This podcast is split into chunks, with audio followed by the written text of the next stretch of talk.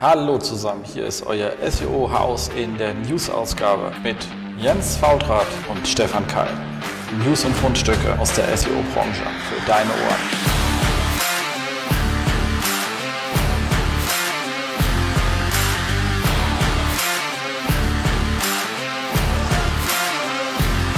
SEO-Haus, stay tuned. Hallo zusammen, hier ist wieder euer SEO-Haus. Wir haben Ende des Monats und machen natürlich wieder einen sehr, sehr schönen Monatsrückblick für euch. Hier ist wie immer Jens Faultrat und da drüben in Darmstadt der Stefan Keil. Moin, moin. Moin, moin. Ist ja schön, Sonne scheint. Äh, du bist kurz auf der Abreise hier zum äh, OM West Barcamp. Ganz genau. Das heißt, wenn ihr das hört, warst du schon da gewesen und hast den Leuten irgendetwas mit ihnen diskutiert über, wie man irgendwie äh, Daten macht. Richtig, genau. Mit dem lieben Patrick zusammen. Den Titel, der ist noch ein bisschen in Arbeit, aber da wird auf jeden Fall eine Session von uns angeboten werden. Ja, und wenn die, der nicht nimmt, ich meine, Patrick ist ja schon zu den äh, Top, Top-Referenten der SMX gewählt worden. Also dann, wer die ja, da genau. nicht wählt, weiß ich auch nicht, was man noch tun soll.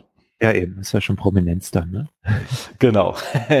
so, wir haben äh, ein bisschen Housekeeping zu tun. Und zwar hatten wir glücklicherweise mal auf Facebook ein paar Kommentare von euch bekommen. Ich weiß, dass wir in den Blog gehen und kommentieren ist nicht so euer Ding, was nicht an euch liegt, sondern an dem Medium Podcast, weil man hört es halt doch irgendwie äh, unterwegs und äh, müsste dann einfach äh, im Büro erstmal den Rechner anschmeißen und dann äh, auf Termfrequenz gehen, die Show finden und Port, äh, Kacke, das weiß ich, das mag man nicht gerne. Aber dafür habt ihr auf äh, Facebook ähm, kommentiert und zwar möchte ich da auch gleich mal drauf ähm, antworten. Äh, und zwar hat Fabia mit ein bisschen rumgemoppert, äh, dass ich da zu viel auf der T3N rumbäche. Kann ich verstehen, wenn man ähm, die T3N mag. Das Schöne an der Geschichte ist natürlich, ich bäche dann, wenn ich irgendwie enttäuscht bin. Also wenn ich eigentlich etwas, und das kann man nur sein, wenn man etwas ähm, mag oder gemocht hat. Ähm, ich bin noch zahlender Abonnent von der T3N, also sollte man vielleicht an der Stelle sagen. Ich finde die Printausgabe auch immer noch ähm, angenehm, auch wenn ich glaube ich nur jede zweite schafft zu lesen, aber trotzdem äh, ist es ein schönes Magazin. Auf der Online-Seite weiß ich nicht, da, da habe ich halt echt ein Problem, dass irgendwie ihre QS abhanden gekommen ist und da zwar gute Artikel gibt, ähm, aber dann gibt's halt Sachen, in denen man sich auskennt und dann liest man das und denkt so, oh Gott, ist das hier komisch? Äh, ist, hat da jetzt jemand bezahlt? Man hat vergessen, das Advertorial drüber zu schreiben. Ähm, ist, so, also ich könnte jetzt genauso über online-marketing.de ablässern, die auch ein lustiges ähm, sage ich mal, nicht vorhandene QS haben und da hat es halt auch komische Artikel teilweise durchschlagen, teilweise ist gut gesagt. Ähm, aber da erwarte ich das halt auch. Ähm, T3N Online hat ein Printmagazin hinten dran, da erwarte ich ein bisschen mehr Niveau. Deswegen bin ich dann halt auch entsprechend enttäuscht. Daher liegt das schlicht und ergreifend ähm, dran, äh, Fabia. Ähm, äh, nimm's mir nicht übel, aber Enttäuschung ist halt auch eine recht äh, starke Emotion, aber immerhin soll man sagen, lieber schlecht über einen reden, als gar nicht über einen reden, da wären wir tot. Und so gesehen ist es ja für die T3N relativ gut, wenn wir sie hier regelmäßig mal ähm, abbächen. Ähm, aber eigentlich sind wir mit dem Thema auch durch, was es da zu sagen gab. In der Regel haben wir ja nicht so viele Berührungspunkte. Ähm, Gero hat noch relativ langen Kommentar geschrieben zu dem ganzen Thema ähm, ähm, Voice Search. Und ähm, wir haben uns dazu auf der SMX hat auch gleich gesagt, äh, nochmal länger zu unterhalten, auch länger zu unterhalten, äh, unterhalten bei diversen Bier und äh, genau. Also das, das Grundthema ist, äh, eigentlich sind der Gero und ich uns gar nicht weit auseinander. Ähm, ist bloß eine Begriffsdefinitionssache. Ich sage halt, Voice ist was anderes als Voice Search. Und bei Voice bin ich mit ihm einer Meinung, bei Voice Search sehe ich es halt entsprechend ähm, kritisch. Aber er hat das lang und breit, wie gesagt, hier kommentiert. Würde ich euch einfach mal raten, ähm, auch durchzulesen, weil er hat sich da schon Mühe gegeben. Und ganz stark fand ich den ähm, Itzhak Mandelbaum, der hier ähm, gleich noch mit Minutenangaben geschrieben hat. Ähm, wo er welches was zu sagen hat. Ich musste gleich mal nachhören, so was habe ich dann in dieser Minute 26, eigentlich gesagt. Da ging es dann nochmal darum, dass Google gesagt hat, naja, wenn ihr halt gute Signale gesammelt habt und seid halt auf irgendwie einem spammigen Weg auf eins gekommen, habt danach aber eine, einfach eine coole Seite, ähm, die sich auf eins bewährt, dann kann man das zwar melden, dass jemand rumgespammt wird, es wird aber irgendwie auf eins bleiben und er hat es dann ja ähm, sehr schön geschrieben, äh, fake it, äh, Till You Make It, und das ist grundgenommen auch die beste Zusammenfassung dieses äh, Satzes, ein bisschen traurig, aber äh, ist dann wohl so. Ähm, Und dann hat er nochmal gefragt, warum denn solche Basissachen oder komische Studien, da ging es halt um diese ganze ähm, Search Metrics Studie an der Stelle, ähm, so stark äh, thematisiert werden, beziehungsweise auch durch die Gegend getrieben werden, wenn sie doch immer wieder die gleichen Fehler machen. Und da habe ich gesagt, ja klar, äh, ist halt so, weil äh, wenn die Sachen halt publiziert werden, muss man halt jedes Mal auch wieder über die Schwächen von Auswertungen reden, weil erstens kann jedes Jahr oder jeder Monat jemand neu in die Branche kommen oder uns hier neu hören und hat es noch nicht gehört. Da muss man natürlich sagen, ich kann ja nicht einfach sagen, das Ding ist, ich finde es nicht so gut. Punkt. Dann wird, wird natürlich zu Recht irgendjemand sagen, ihr Faultrat, warum eigentlich nicht? Also sollte man da schon ein bisschen aushöhlen. Ich glaube, aus der Nummer kommen wir auch nicht raus, weil natürlich ständig neue Leute dazukommen und äh, da kann man so etwas mal sagen. Und ähm, last but not least kam per E-Mail rein, ähm, ebenfalls zu dieser ähm, Search Metrics ähm, Auswertung zu dem letzten ähm, Medic 3.8 Update, whatever. Ähm, und zwar hat sich der Autor gemeldet. Und das fand ich sehr lieb von ihm und hat gesagt, super, hat es sich angehört und äh, fand es auch spannend und hat mir angeboten, sozusagen ähm, meine Sicht auf die Welt äh, zu dem Thema auf dem Search Metrics Blogs zu publizieren. Das muss ich sagen, ist ein sehr feiner Umgang mit Kritik. An der Stelle ein großes Lob an Search Metrics. Die Größe haben viele nicht. Und bei mir weiß ich auch nie, ob ich sie habe. Manchmal habe ich sie, manchmal nicht. Wir sind halt alle Menschen. Aber an der Stelle muss ich sagen, das hat Größe gezeigt. Ich habe das Angebot bisher nicht wahrgenommen, weil ich schlicht und ergreifend zu ähm, äh, busy war. Und langsam ist das Thema ja auch durch. Ich glaube, da brauchen wir uns jetzt auch nicht nochmal zu machen. Aber ich wollte das hier natürlich sagen, weil äh, alle die das hier hören, haben natürlich gehört, wie ich mich da ein bisschen drüber echauffiert habe. Und da gehört das natürlich auch dazu. Ähm, und das ist einfach etwas, was ich bei Search Metrics öfters habe. Ist das nicht das erste Mal im Leben, dass ich sie äh, kritisiert habe. Da kommen in der Regel dann auch solche Angebote rum. Sie versuchen da schon irgendwie das ganze Bild abzudecken ähm, und gehen mit Kritik eigentlich sehr feini um. Stefan. Ja, sehr feiner Zug mit der E-Mail, absolut, da stimme ich dazu. Definitiv. So, dann haben wir den Monat, ähm, waren wir lustigerweise viel unterwegs. Ähm, ich war, äh, wir waren ja zusammen auf der SMX Mhm. Ähm, und ich war noch auf dem Agency Day, da kann ich jetzt nicht ganz so viel zu sagen, weil es jetzt keine, klassischerweise keine SEO-Themen waren. Allerdings war es ein sehr, sehr guter Event und sehr gute Veranstaltung. Ähm, ich gerade mal einen Riesengruß an Robin Heinze, der mir da wirklich viele Impulse gegeben hat. Ähm, aber auch draußen im Networking mit Markus Höfner und Marco Jank lange gesprochen über Podcasting und so super äh, intensiv und spannend für mich zum Austauschen. Gehört bloß hier jetzt nicht wirklich her, aber ähm, war ein schöner Event. Aber SMX, da gab es doch ähm, einige Vorträge und da wollte ich mal kurz so sagen, was mir so gefallen hat. Ähm, am ersten Tag war ich ja sozusagen äh, Free Floating unterwegs. Am zweiten Tag habe ich moderiert, da war natürlich dann klar, wo ich bin und was ich anhöre. Und ähm, am ersten Tag ist mir so in Erinnerung geblieben, der Vortrag vom André Goldmann. Dafür gibt es auch eine kürzere Version davon, die er auf der Campix gehalten hat. Und zwar hat er sich sozusagen mit Audit auseinandergesetzt, aber eher damit, ähm, wenn man so ein SEO-Audit macht, welche Tools man für was einsetzt und, und wie man die einsetzt.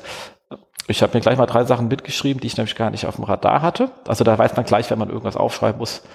Ähm, da war was Gutes dabei. Liegt jetzt hier auch in einer Karte bei mir, dass ich mir das mal anschaue, sobald ich äh, Zeit dazu habe. So Karten, die können auch relativ alt werden, aber irgendwann hat man Zeit.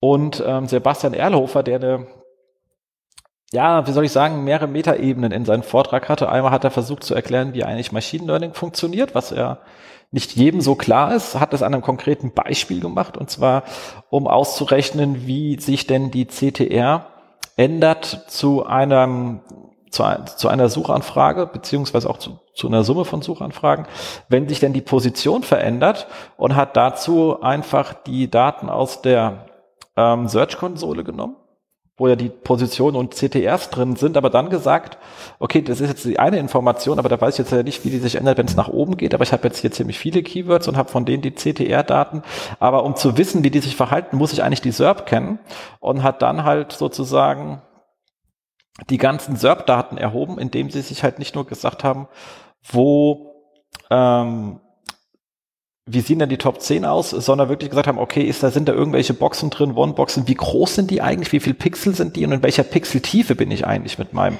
ähm, mit meinem Treffer, als auch welche Arten von anderen Webseiten erscheinen denn da und hat das Ganze dann sozusagen als äh, Daten erhoben und dann natürlich mit den CTR-Daten, die man hat, also wo man sie hatte, ähm, eine Trainingsmenge gebildet, hat da mehrere Machine Learning-Algorithmen drauf losgelassen und hat danach am Testset rausgeschaut, wie gut sie denn sozusagen treffen, also so wie man halt Machine Learning macht.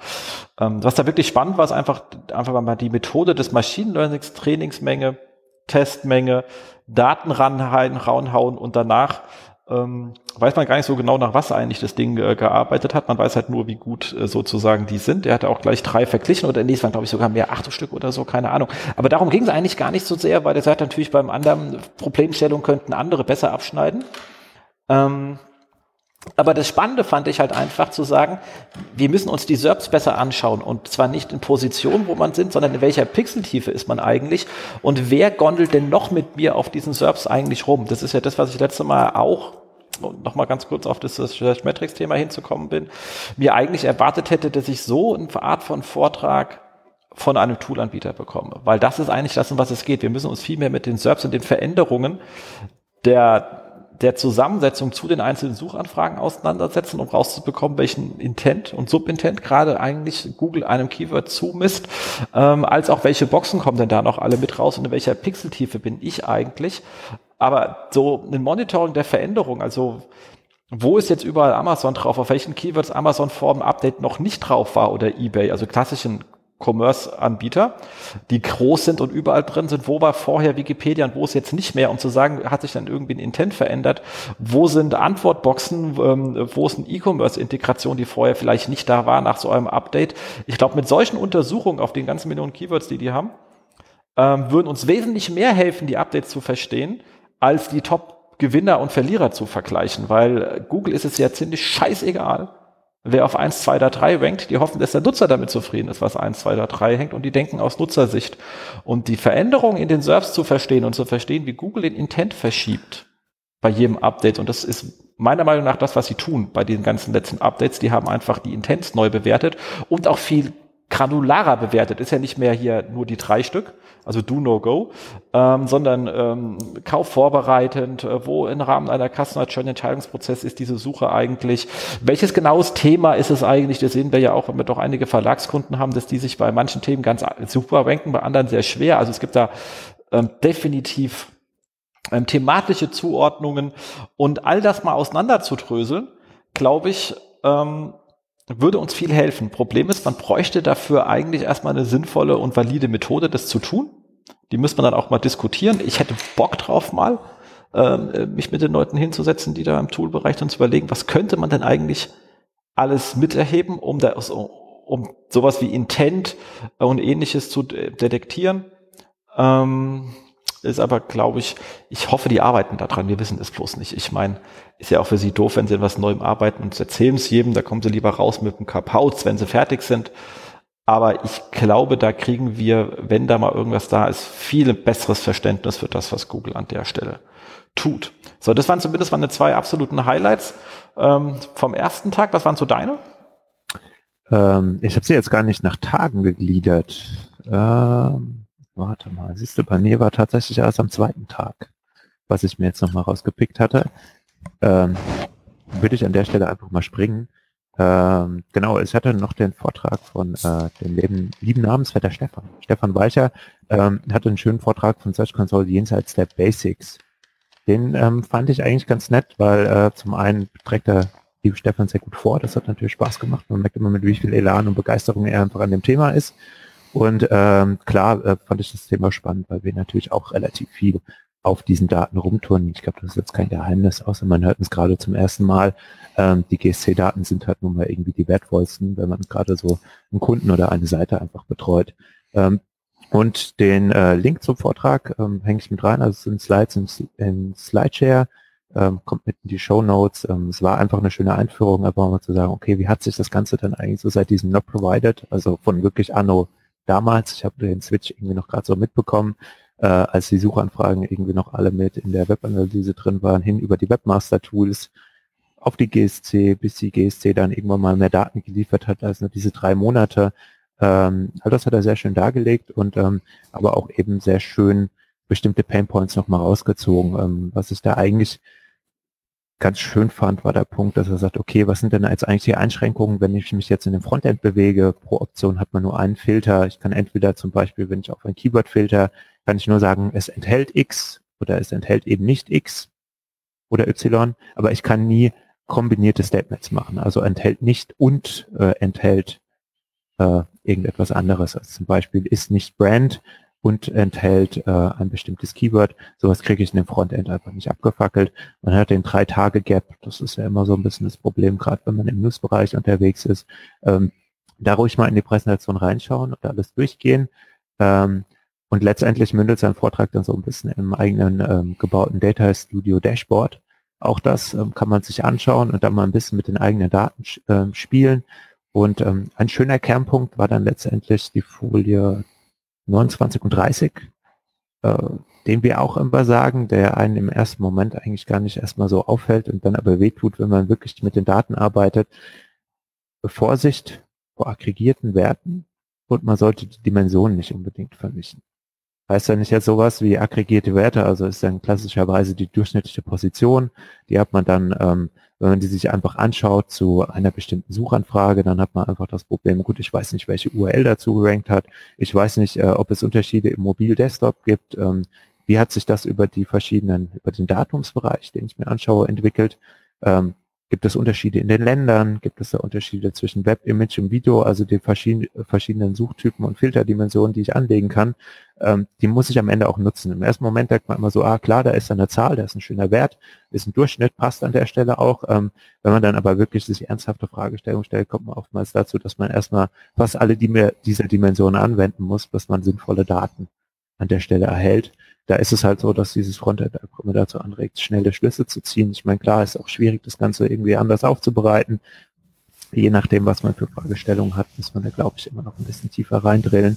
Und ähm, das ist in dem Dashboard ähm, in Teilen sehr gut abgedeckt. Also sind so, ich glaube, zwölf verschiedene Seiten. Auch da einfach mal durchklicken und schauen, äh, was da gute Ideen waren. Ich fand, ähm, das eine war zum Beispiel äh, Filter auf W-Fragen oder auch Intents. Ähm, Stefan gibt dann auch letztendlich auf den Folien immer mit, welche äh, Regeln oder Cluster, also Regeln er für das Clustering angewendet hat.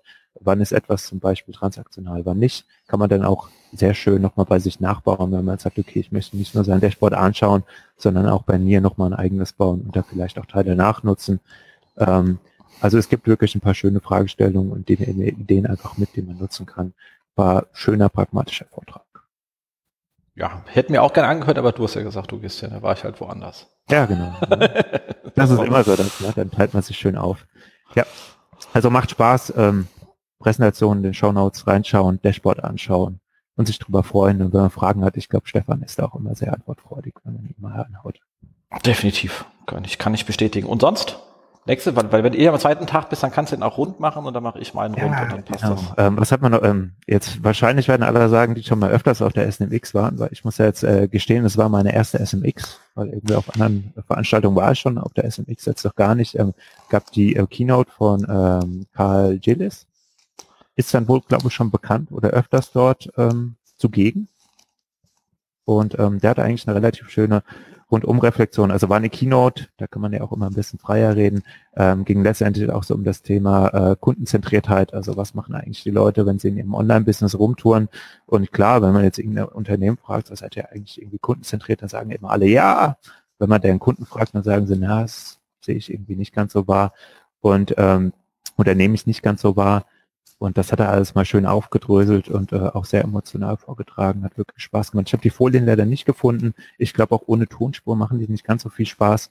Ähm, war aber für mich, also wenn man den irgendwo mal als Speaker äh, sehen darf, ruhig reinsetzen, äh, war wirklich gut. Was so Klassiker war, war letztendlich, ja, es ist, das kenne ich auch so ein bisschen aus meiner Beratungserfahrung, dass oftmals dann irgendwie die Unternehmen sagen, ja, wir wollen jetzt hier noch ganz äh, Customer Centrity. Wir machen jetzt ganz viele personalisierte Sachen und äh, zwischen E-Mail und Seiten mit AB und alles drum und dran, was ähm, durchaus Sinn machen kann, aber es macht halt eigentlich nur Sinn, wenn die Basis stimmt. Also er hat so schön gesagt, naja, wenn man schlechte Seiten personalisiert, was hat man dann davon? Naja, personalisierte Scheißerfahrung. Das ist äh, leider immer so eine Sache, da stoßt man öfters drauf. Also das ähm, war nochmal sehr schön zusammengefasst. Und auch letztendlich so der Punkt zu sagen, ja, kennt ihr denn eigentlich eure Kunden, wenn man da Unternehmen fragt und hat auch, ja, das äh, hat fast jedes Unternehmen eine Antwort. Dann kommt irgendwie so ein bisschen soziodemografisches Datenbingo ist, äh, weiß nicht, bestimmter Beruf mit Altersgruppe irgendwas und hat durchschnittlich so und so viele Euro.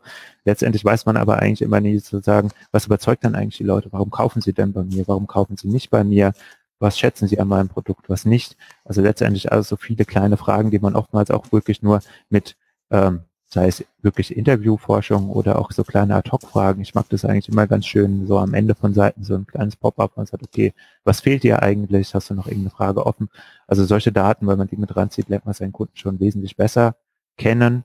Und ähm, ich glaube, dann kann man irgendwann auch sagen, wenn man das lange macht, das ist aber auch so ein Weg, dann lernt man seinen Kunden aber auch wirklich kennen. Und das gleiche, ein anderes Beispiel, was er mitgebracht hat, ist so die Vorteilskommunikation auf Kundenseiten äh, oder beziehungsweise auf den Seiten, wenn man ein Produkt verkauft. Äh, oftmals äh, hat man einfach das Problem, dass sehr stark Unternehmens äh, gedacht wird. Also ist da eigentlich, was finde ich denn eigentlich an meinem Produkt so geil? Sei es das Material oder sonst irgendwas. Die Frage ist aber immer, ist es wirklich auch der Key Benefit für den Kunden? Ist das sein Problem, was ihn abholt? Geht er jetzt auf eine Seite, also er hatte das Beispiel Carport und dann war es immer aus Polyhydrocarbonate, irgendwas Dächer, wo alle sagen, oh, es klingt irgendwie beeindruckend, aber eigentlich will ich ja nur äh, regengeschützt zu meinem Auto laufen können. Kann das das Dach oder nicht? Ja, wahrscheinlich kann es das, aber genau das sind die Painpoints, die ich dem Kunden am Anfang kommunizieren muss und sozusagen auch gerne mal so allgemeine Produktvorteile, die aber wirklich in den Alltag des Kunden einschneiden, zu sagen, okay, wenn du trocken, wenn du dein Auto nicht mehr so oft putzen willst, weil es dann irgendwie auch wettergeschützt ist. All das sind eigentlich so die Punkte, die ich auch durchaus mal testen sollte, die am Anfang an der Landingpage zu nennen. Jetzt zum Beispiel Carport, was auch immer dann mein Einzelprodukt ist. Und das sind wirklich halt die Vorteile, von denen der Kunden sagt, von denen der Kunde sagen kann, okay, der, das ist eigentlich mein Problem. Das bin ich, ja, genau. Mein Problem, das will ich haben. Und das oftmals vergisst man das Ganze in der Vorteilskommunikation. Man hat dann sehr generische Haken und die Regel sagen die Leute dann einfach noch schnell, billig und äh, irgendwas, was halt der jeweilige Trigger ist oder hohe Qualität. Äh, und aus der Denke muss man so ein bisschen rauskommen. Schöner Vortrag. Kann ich an der Stelle nur empfehlen. Der letzte Punkt äh, war die Side-Klinik mit John. Ähm, das ist ja, glaube ich, auch so ein bisschen ein Standardprogramm. Ich glaube, da warst du auch anderweitig verhaftet, ne? Ja, ja, war ich auch anderweitig verhaftet. Da war ich sogar irgendwo, musste ich. Ach, ich muss, glaube ich, selber reden. Ja, genau. Das ist ein guter Grund, nicht angewiesen äh, gewesen zu sein. Ähm, da auch so ein bisschen so einfach die, also ich habe nur so ein paar Punkte mitgenommen oder eigentlich wirklich zwei Punkte mitgenommen, die mich halt auch einfach stören. Die hat es an der Stelle nochmal ein bisschen bestätigt, hat jetzt aber auch keine Lösung mitgebracht. Das eine war so ein bisschen ganz in dem Kontext, wir kommen später auch nochmal dazu, also Kanonisierung von URLs. Und ähm, da ist ja schon vor ein paar Wochen aufgefallen, dass man jetzt auch bei Href lang einfach das Problem haben kann, selbst wenn alles sauber implementiert ist, Google zieht alles auf eine kanonische URL. Also alle Fehlerdaten, teilweise auch die Rankings, die Leistungsdaten, alles flutscht zum Beispiel, wenn ich jetzt... Also in der GSC, nicht äh, im realen Leben. Genau. Teilweise ist es aber auch so, dass man auch ein bisschen das Problem hat, wenn Sie sagen, äh, kanonisch, oder eine bestimmte kanonische URL. Da gibt es dann auch, wenn es sauber implementiert ist, manchmal so Überschneidungen zwischen DE, AT und CH, also um jetzt im deutschen Sprachraum zu haben, ähm, dass man auch eigentlich so Rankings hat von, von mehreren ähm, Top-Level-Domains oder wie auch immer ich das Ganze realisiert habe. Also auch da war es nicht ganz so sauber oder nicht ganz so äh, überschneidungsfrei, was er, ähm, was da so an der Stelle bei den Analysen rausgekommen ist, was ähm, mir aber jetzt halt letztendlich wehtut, ist die Datenlage in der GSC. Und da hat man eigentlich das Problem, man kann keine Fehler mehr finden, weil letztendlich alles auf eine Variante rutscht. Wenn ich jetzt zum Beispiel Google der Meinung ist, dass meine DE-Domain oder mein DE-Verzeichnis das stärkste ist, kann es oder ist es in der Regel so, dass mein AT oder CH-Verzeichnis komplett auf DE in den Daten kanonisiert wird. Das heißt, ich sehe die IT-Fehlerdaten, ich sehe die Performance-Daten alle nur auf der DE. Fehler finden genau. ist schwierig. Außer du filterst dann, also muss er wieder anfangen mit Filtern zu arbeiten, um das auf die richtigen Länder zu kriegen. Genau, aber dann kann ich auch nur sagen, okay, ich kann dann nach Zugriffsländern ordnen. Dann weiß ich aber immer noch nicht, ob die richtigen Länder eigentlich dann auch wieder die richtigen ähm, URLs gesehen haben. Das ist an der Stelle ja auch immer ein bisschen schwierig. Ähm, also letztendlich ist es eine extreme ähm, Datenvernichtung, die da betrieben wird. Und ich fand die Antworten auch immer relativ kritisch oder schwierig, aber man hat auch gemerkt, er ist so ein bisschen in seiner Rolle gefangen, weil letztendlich hieß, ja, wenn ich die Daten halt getrennt haben will, dann schreib doch einfach Unique-Inhalte für jede Ländervariante. Da dachte ich, okay, das ist jetzt irgendwie nicht wirtschaftlich, äh, um dann jetzt zu sagen, ja, nur weil ich die Daten auseinander haben will, schreibe ich dann jetzt nochmal die gleichen Inhalte in anders, sodass sie wieder Unix sind für die EAT und CH. Das ist ja ein ganz neuer Anwendungsfall für ein Saim hier. also Automatisierte das, äh, Texte, damit die Daten wieder in der Search-Konsole getrennt ausgewiesen werden. Nee, es ist die Hölle. Also es ist die absolute ähm, Hölle. Ich meine, es gibt ja die anderen Anwendungsfall, dass du jetzt ähm, im Verlagsbereich sozusagen in der Regel drei URLs hast, also Desktop, Mobile und AMP und bisher deine Leistung für einen Artikel, also du denkst ja in Artikel äh, und nicht in URLs als, als mhm. so äh, Publisher, natürlich auf drei Destinationen verteilt waren und das hängt jetzt an einer. Also für, für diesen einen Anwendungsfall ist jetzt diese Default-Sicht wirklich schöner. Für alle anderen ist es, äh, nicht desto trotz haben die auch das Problem, dass sie ihre Fehler nicht mehr auseinandergedröselt kriegen. Mhm. Also das Problem haben die auch. Und ganz im Ernst, diese Ansicht, die haben wir ja auch schon für Leute gebaut, wenn sie gebraucht haben. Das war, ist ja relativ trivial, selber zu bauen. Also aggregieren ist einfacher als auseinanderdröseln. Genau. Und jetzt kriegen wir es halt nicht mehr auseinandergedröselt und jetzt hängen die Fehler irgendwo ähm, ich meine, wir haben ja auch die äh, GSC-Schulungen, wo wir nachher mal drauf kommen, für die wir für die 121 Watt als auch für die SEOCom machen und äh, mhm. als auch unser äh, ganzes Scraping von der alten ähm, Search-Konsole auf die neue umgestellt und haben uns da jetzt wirklich ja doch letzten drei, vier Wochen intensiv ähm, mit der Search-Konsole beschäftigt und ich habe ja schon auf der SMX massiv in meinem Vortrag darauf rumgewendet, dass es echt schlecht geworden, also richtig richtig schlecht. Ich meine, der äh, Alex Voll hat mich ja moderiert. Ich habe da ein paar Sachen dann auch mitgenommen rüber in die äh, zum John hatten da dann auch ein paar was gefragt, aber es ist richtig schlecht. Jetzt haben wir es aber noch mal intensiver und je mehr man sich damit beschäftigt, desto schlimmer wird's. Also, dass ja. die Beschreibung von ihnen nicht stimmen, dass sie vage sind, dass es dann nicht das macht, was da steht, ähm, und es teilweise absurd ist und man es sagen kann, okay, ich kann es einfach gar nicht mehr erklären. Es ist halt einfach nur bunt. Ganz genau. Äh, und das ist schon ähm, die Hölle, wo ich sage, ich hätte gern einfach die alte Search-Konsole wieder zurück, weil die hat das gemacht, was drin stand. Ähm, und man konnte damit ähm, relativ sehr effizient arbeiten. Und der einzige Vorteil bei der neuen, äh, zwei, sie ist mobile zugänglich. Okay, jetzt arbeite ich selten mit großen Daten auf dem Handheld. Ich weiß nicht, wer das macht, also ich nicht. Das ist ein Feature, was Kaisau braucht ähm, die ernsthaft arbeitet. Ähm, und ich habe halt äh, die Daten 16 Monate rückwirkend. Wenn sie mir das aber in der alten angezeigt hätten für die Live, wäre ich sogar mit der im Interface besser zurechtgekommen.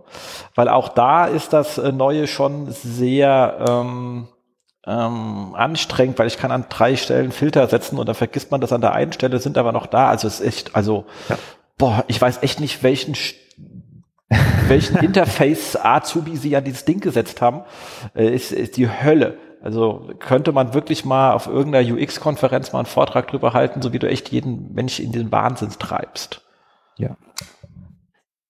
Genau. Und dann arbeitet man halt nur noch über API und dann kommen halt über API auch aggregierte Daten, Sachen, die aber nicht mehr das, ach, boah, es ist schon echt anstrengend. Also ich hatte ja mal vor, glaube ich, zwei Jahren auf der SMX im Vortrag so, warum nicht deine Daten belügen, also zu den Sachen, die es über, immer schon bei der äh, Search-Konsole gab, dass man ja die Daten, dass man ja niemals die Daten aufaddieren darf, weil man kommt ja nie mehr auf die Summen.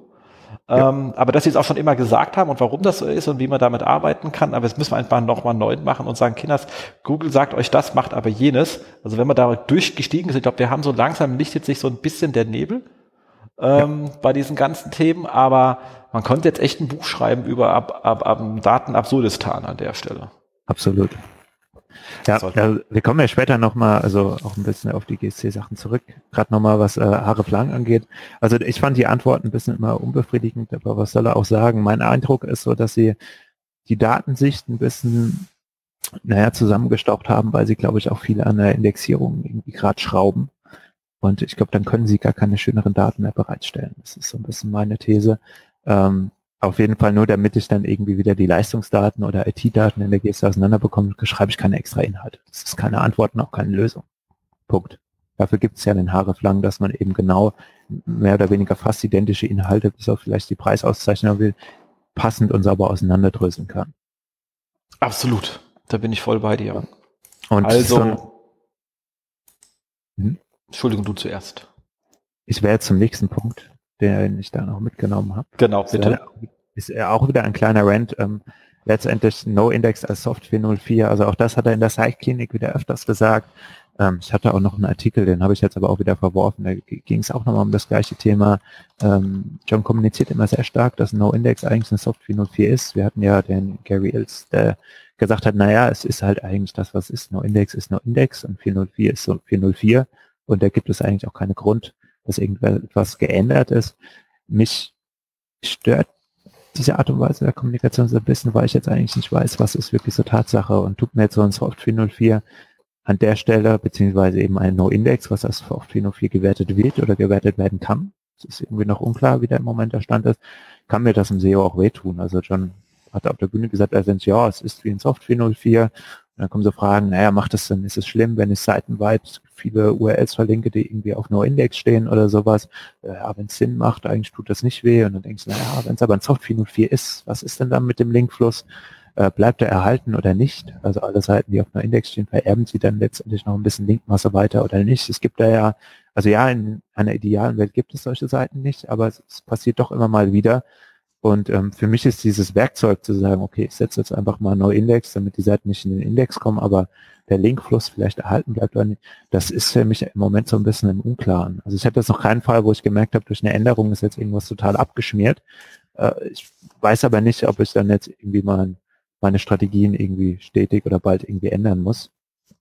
Das äh, stört mich so ein bisschen und ich hätte eigentlich gerne mal eine Klarheit drin ist nur Index Software 04. Wenn das ein Software 04 ist, was bedeutet das eigentlich für bestimmte SEO-Faktoren? Das glaube, das wissen die selber nicht, weil wie gesagt, das interessiert es am Ende vom Tag halt auch gar nicht großartig. Äh, solange sie genug Treffer haben, die relevant sind, äh, sind sie an ihrer Stelle da ja glücklich. Also das, die machen sich da einfach aus einer anderen Blickwinkel Gedanken über die Themen. Das Absolut. fällt uns dann halt auf die Füße an der Stelle. Verstehe ich ja auch. Also ich meine, äh, so viel Verständnis habe ich, aber es macht halt das Beraten an der Stelle nicht einfacher und man ist dann doch, das ist ja dann wie mit dem RepRef Next und da muss man auf einmal sagen, ja, hört mal zu, das haben wir immer so gemacht, macht ja auch Sinn, aber eigentlich ist es jetzt auch nicht mehr relevant. Das sind halt unschöne äh, Erlebnisse. Absolut.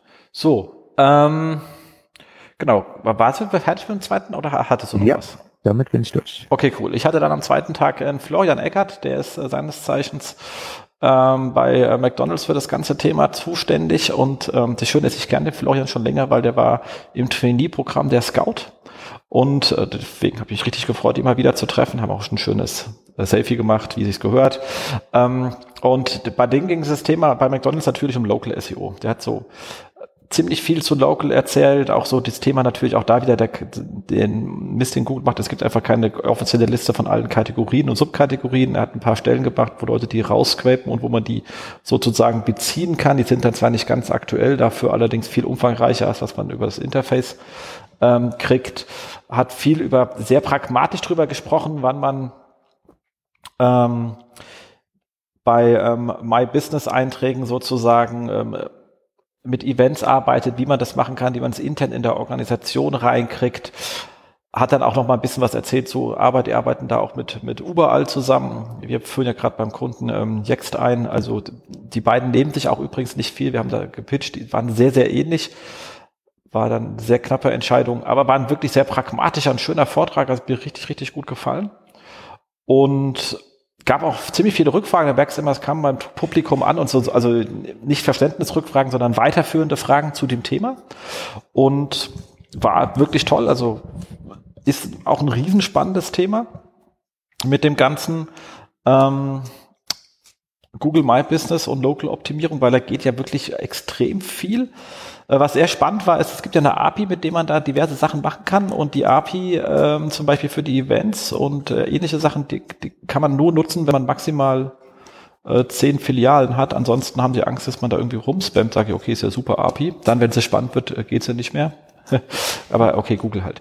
Ähm, dann hatte ich äh, Jamie Alberico da, die ist selber SEO Product Owner, was ich einen sehr coolen Titel finde. Ähm, bei Aero Electronics äh, kannte ich dich, ist aber irgendwie ein riesengroßer Elektronikladen weltweit. Und die hat natürlich über International SEO erzählt.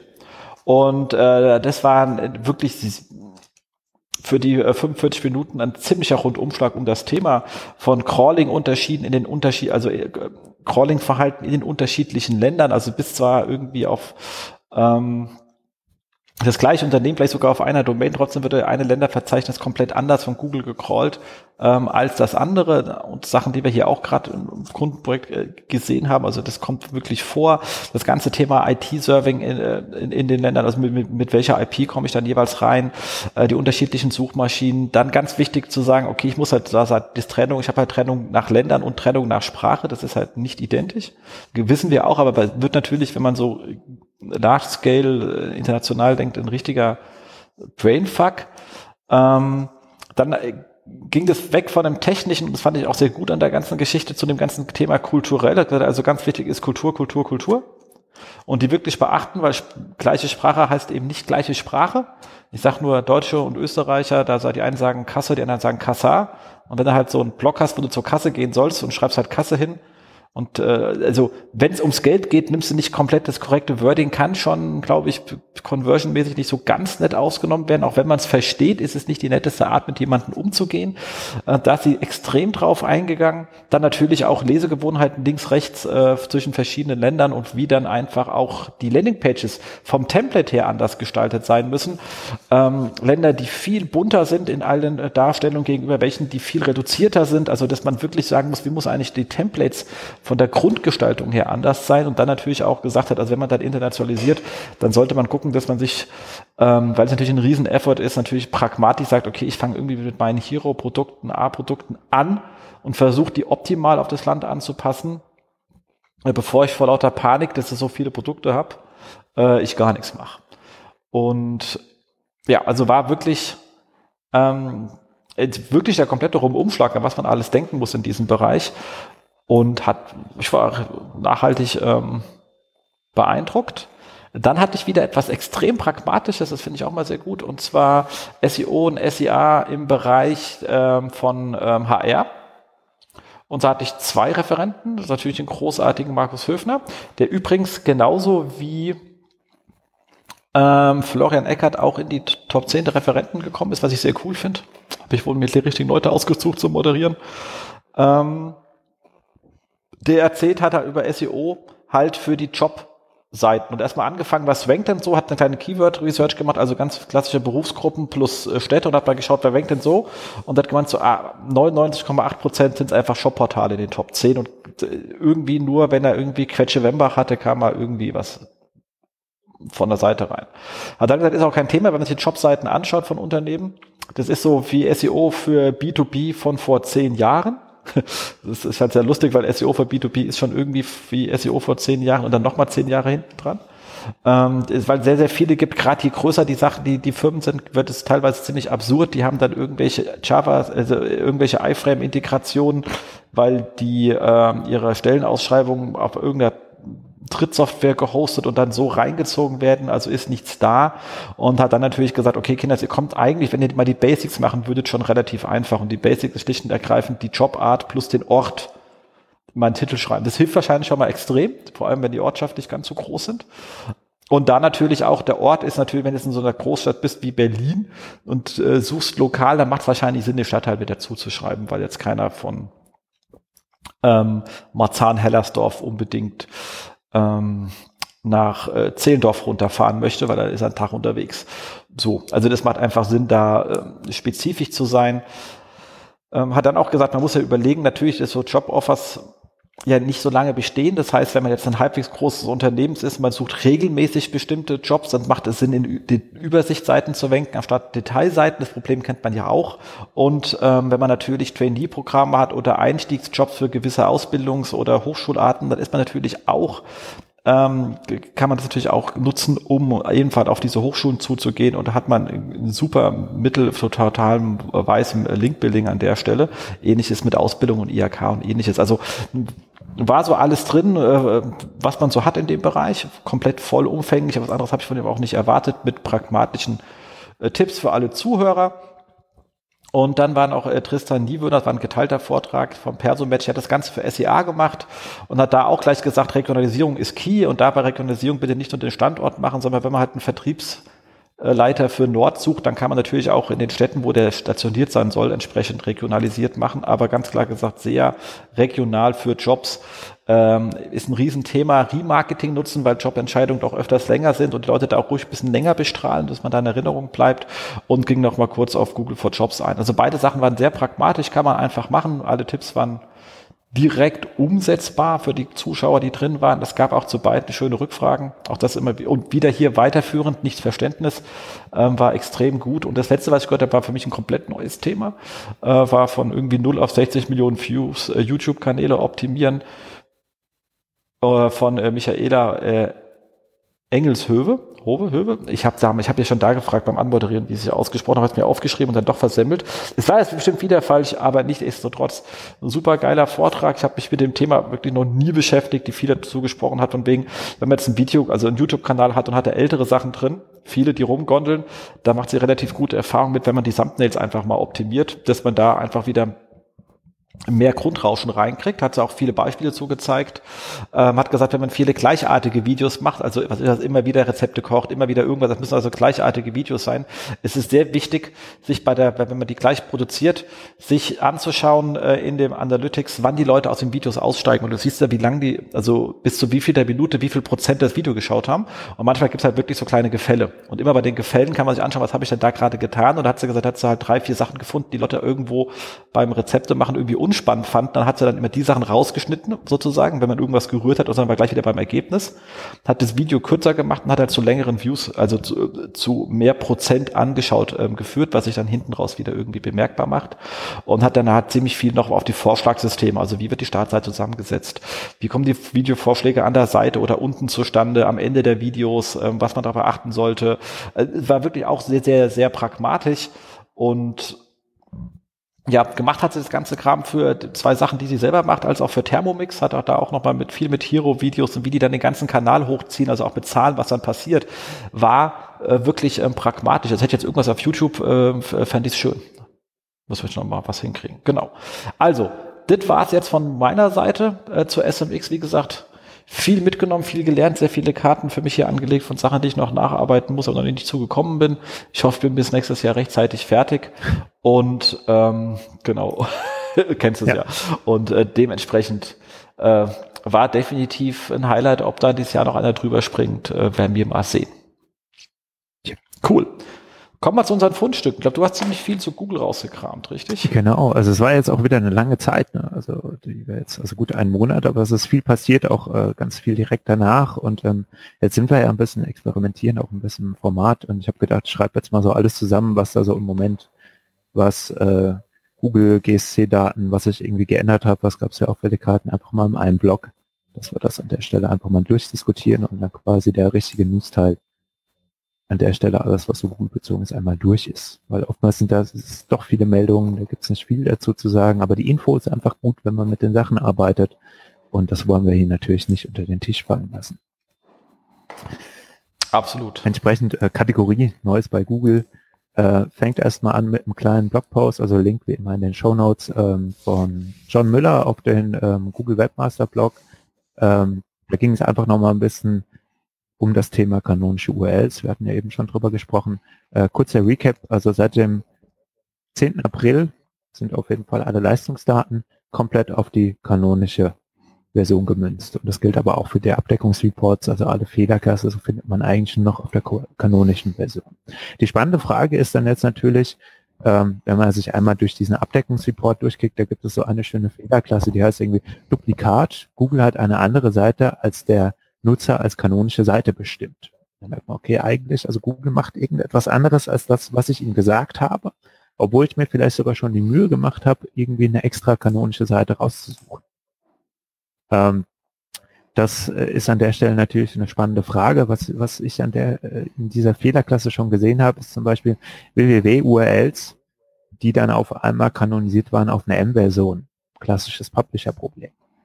Und ähm, das Schöne an der Stelle ist, oder was jetzt eigentlich so die Neuigkeit in diesem Feature ist, wenn ich jetzt auf ähm, das URL-Prüftool gehe, das kann ich ja direkt aus diesem Report machen, dann kriege ich die Info, wo sich denn oder was eigentlich die Seite ist, die Google als kanonisch identifiziert hat und eben auch nicht nur in der gleichen Property, sondern auch bei externen Domains.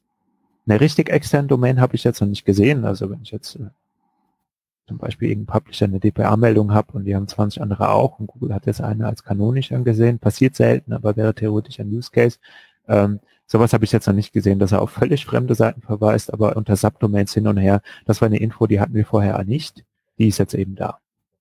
Und das ist eine spannende Geschichte, auch wenn dieser Weg immer noch umständlich bleibt. Man muss es immer einzeln klicken. Ähm, passt an der Stelle, ist jetzt halt irgendwie noch das Problem in der Usability. Und noch eine kleine Memo war mit drin. Ich war mir jetzt nicht sicher, ob das irgendwie schon mal so deutlich festgehalten wurde, zumindest mal in so einem Blogpost. Ähm, wenn man jetzt eben auf der Suche ist, also was hat Google denn alles indexiert, was sind kanonische URLs, die im Index sind. Es gibt ja so klassischerweise die ähm, Operatoren der Google-Suche in URL oder auch Site.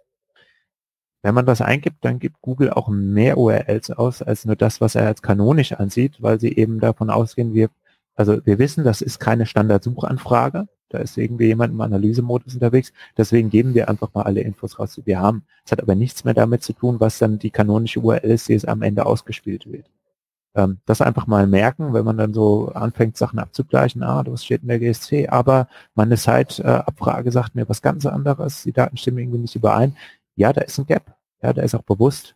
Hintergrund ist, in URL oder Site ist keine ganz normale Suchanfrage. Und wird entsprechend auch anders behandelt. Das merkt man auch, wenn du davon zehn Stück hintereinander abfeuerst, musst du gleich Capture ja, ausfüllen. Ganz genau. Ne? das war so der, der, der, der erste Punkt. Hast du da noch irgendwie was zu ergänzen? Nee, außer ist halt äh, Datenchaos. Wie immer. Aber das hatten wir vorhin ja, ja schon, also das brauchen wir jetzt ja nicht genau. nochmal. Ähm, nächster Punkt ist ähm, ein kleiner Hinweis in die, ähm, na, wie heißt denn eigentlich der Reports? Also es gibt ja immer genau die Datenanomalien ähm, in der GSC. Auch da gab es jetzt in diesem Zeitraum einige Einträge. Der erste war am 3. April. Ähm, da nicht erschrecken. Ich hoffe, die meisten haben das Problem jetzt äh, auch schon gelöst. Ah, 3. April, ah, das ist dann doch schon eine Weile her. Auf jeden Fall gab es mehr Daten in den Enhancement Reports. Das hat dazu geführt, dass die Fehlermenge an der Stelle ein bisschen gestiegen ist. Ähm, heißt, ihr kriegt zum Beispiel für AMP, für mobile Seiten und so auf einmal mehr Fehler reportet. Das bedeutet aber nicht, dass ihr mehr Probleme habt, sondern dass ihr einfach nur mehr Daten geboten bekommt. Und dann habt ihr natürlich eine größere Menge, die da repräsentiert wird, wenn ein Fehler zum Beispiel auf allen Seitentypen drauf ist, auf bestimmten Seitentypen. Google gibt mehr Daten zu diesen verschiedenen Seitentypen aus. Klar steigt dann auch die Fehlermenge. Ich habe aber real nicht mehr Fehler. Also die Sicht ist ein bisschen besser geworden, aber nicht Kirre machen lassen, wenn das Ding einmal angestiegen ist. Und ähm, ein größeres Problem, was, glaube ich, die Leute so ein bisschen umgetrieben hat, ähm, ist vom äh, 5.4. bis zum 9.4. Es gab einfach ein paar Indexprobleme. Ich hatte jetzt persönlich keins von meinen Kunden. Ähm, man hat aber gemerkt, dass Seiten komplett teilweise aus dem Index wohlgefallen sind und ähm, die Daten an der Stelle auch nicht stimmig waren. Ich weiß gar nicht, hattest du eins bei deinem Kunden? Nee. Auf, aber ich habe es auf, also ging auf Facebook-Gruppen, da habe ich ja ziemlich viele aufgeregt und gesagt, ja, das ist ein Fehler bei uns, wo man sagt, okay, das hilft dann jetzt unwahrscheinlich weiter. Ähm, ja. Aber scheint doch einiges, da haben wir einfach Glück. Ich meine, das hat ja auch nichts mit Klar. Kunden zu tun. Was hat einfach, Google hat einen Bug und wer hat halt Glück, dass bei unseren Kunden keiner den Bug hatte. Also nicht in diesen Bug-Topf reingefallen ist. Ganz genau. Ne? Also deswegen äh, ist halt äh, schwierig, wenn man das dann halt auf einmal merkt und da kommen irgendwie alle zusammen. Also es ist schön, dass sie gut kommuniziert haben. Sie haben es an der Stelle deutlich gesagt. Was ein bisschen nervig ist, ist an der Stelle jetzt, dass wir im Moment aber noch immer noch keine weitere Datensicht darauf haben. Und zwar diese ganze, äh, der ganze Report-Index-Absteckung, der steht halt auf dem 8.4. Und auch die Daten aus dem URL-Prüftool stehen auf diesem Punkt. Das heißt, diese Lücke, wir haben jetzt, äh, Stand der Aufnahme ist der 25.4., ist irgendwie alles noch äh, graue Zone. Also wir wissen nicht, was an der Stelle passiert ist. Jetzt kann man einfach nur hoffen, dass man an der Stelle nicht so viel an seiner Seite gearbeitet hat und am Ende nicht irgendwie eine große Überraschung bekommt. Also da ist noch ein bisschen Blindflug. Ähm, das gleiche, also das zu dem Punkt erstmal und dann gab es, wenn wir schon bei den Indexproblemen sind, auch vom 16. bis zum 17. ein paar Sachen im News-Content. Das heißt auch jetzt hier, wenn ich ein Publisher bin, bin im News und war jetzt im Urlaub und komme zurück und weiß, da gibt es irgendwie zwei Tage mit einem Drop im Traffic. Ja, es gab Probleme, bei der News-Indexierung. Auch das haben sie angeblich wieder behoben und sollte an der Stelle auch wieder passen. Ähm, fasse mich zusammen, was ich vorher irgendwie schon, also irgendwie bauen sie viel an der Indexierung gerade rum und irgendwie läuft nicht immer ist ganz so glatt. Ähm, immerhin ist die Kommunikation da. Ich hoffe, man wurde immer früh genug von der Meldung abgeholt, bevor man irgendwie vorher Stunden in der Fehlersuche versenkt hat. Yep. Absolut. Also ähm, ja, es ist ein, ein, ja. ja. Immerhin kommunizieren sie irgendwas. Ja, das ist schon mal gut. Ne? Also wenn ich weiß, es gibt Anomalien, dann brauche ich mich nicht ganz verrückt machen. Äh, ist schon mal. Ja. Aber wie gesagt, wenn ihr die Daten genau. jetzt anschaut, wisst ihr, woher die Lecks kommen. Ach, Im Grunde genommen seht ihr immer das Gleiche. Falls halt in diesem Monat noch nicht arg viel getan hat. Vielleicht kriegen wir ja nächsten Monat mal ähm, ja. neue Daten. Aber wie gesagt, uns fehlen ja auch alle Fehlerklassen. Also warum sie diese doppelten Titles und Descriptions äh, nicht mehr anzeigen, ist mir absolut ein Rätsel. Das war ultra hilfreich. Halt mal, wenn die hochgegangen sind, hat man gewusst, dass irgendwas Komisches auf der Plattform passiert ist. Also der war sehr, sehr, sehr hilfreich. Wesentlich hilfreicher als irgendwelche Crawling-Anomalien, wo dann die Beschreibung nicht zu den Webseiten. Also ja, ja die hat man ja. Ähm, okay, ich habe was Schönes mitgebracht und zwar etwas, was jeden bestimmt schon mal da draußen irgendwie genervt hat, egal ob er äh, Inhouse ist, Agency ist, Freiberufler ist, whatever, der für irgendjemanden arbeitet. Und zwar ähm, auf Search Engine Land. Das Ganze heißt Your SEO äh, Sucks und zwar geht es um diese klassischen äh Spam-E-Mails bzw. unaufgeforderten Pseudo-Analysen, die einem so zuflattern. Also eigentlich ja nicht einem selbst, sondern eher einem Verantwortlichen, entweder beim, auf der Kundenseite oder der, der, der Chef des Chef des Chefs, wenn man in-house ist, wo dann einer sagt, du, dein, dein SEO ist kacke, du rankst zu diesem Keyword nicht und hier nicht und hier habe ich ja noch eine Kurve reingelegt, die ist irgendwie bunt und die sieht, geht nach unten und das ist alles kacke. Ähm, und Problem ist natürlich, dass wenn die halbwegs, man die gibt's in schlecht, kein Thema, da löscht man sie direkt, aber die gibt's halt auch in halb schön gemacht und ähm, grafisch bisschen visualisiert. Natürlich Schwachsinnsdaten, also irgendwie so eine äh, Sistrix-Kurve sagt halt überhaupt nichts drüber aus, ob ein Geschäft gut läuft oder nicht. Wir haben erst gerade wieder bei jemanden da ähm, sowohl Sistrix als auch Traffic nach unten gefahren, aber Conversions nach oben, weil einfach der falsche Traffic da war. Also das sagt einfach überhaupt nichts aus ähm, versetzt aber jetzt jemanden, der ganz wenig damit hat, in, in leichte Zweifel, also sogar so, so Zweifel, und die gehen dann halt wieder zu ihrem Inhouse-Mensch und sagen, du, was ist das? Und dann musst du bis zu einem Rechtfertigungsmodus. Und sich gegen eine schlecht gemachte Analyse zu rechtfertigen, ist eine Menge Arbeit, die man machen muss, die einen davon abhält, die Arbeit zu tun, die eigentlich erfolgsversprechend für das Unternehmen ist ähm, oder schlicht und ergreifend Geld kostet, äh, wenn es extern ist. Und der Artikel ist jetzt auch nicht für uns geschrieben, die, weil, oder für die Leute, die diesen Kram verschicken. Also, okay, den sollte man einfach auf die Fresse hauen, dann ist Ruhe. Ähm, jetzt verstecken die sich natürlich meistens hinter irgendwelchen sportlichen Türstern, wird ein bisschen schwer, aber die, ähm, was er sagt an der Stelle, dieser Artikel ist wirklich jetzt auch für diese Entscheider ähm, ge geschrieben, deswegen könnt ihr euch den gerne nehmen, wenn das nächste Mal kommt ähm, und dementsprechend, der bei euch zuständig ist, mit euch mit sowas nervt, zuschicken, weil die Sache ist ganz einfach. Entweder ihr vertraut dem SEO, mit dem ihr arbeitet, egal ob Inhouse, Agentur, beides äh, Freelancer, oder ihr vertraut ihm nicht. Wenn ihr ihm nicht vertraut als Entscheider, dann ist die Frage, warum arbeitet ihr mit die, diesen Personen, Personengruppen, whatever überhaupt zusammen? Dann solltet ihr nicht warten, bis euch irgendein Depp irgendwas zuschickt. Ähm, wenn ihr ihn aber vertraut, dann löscht es einfach.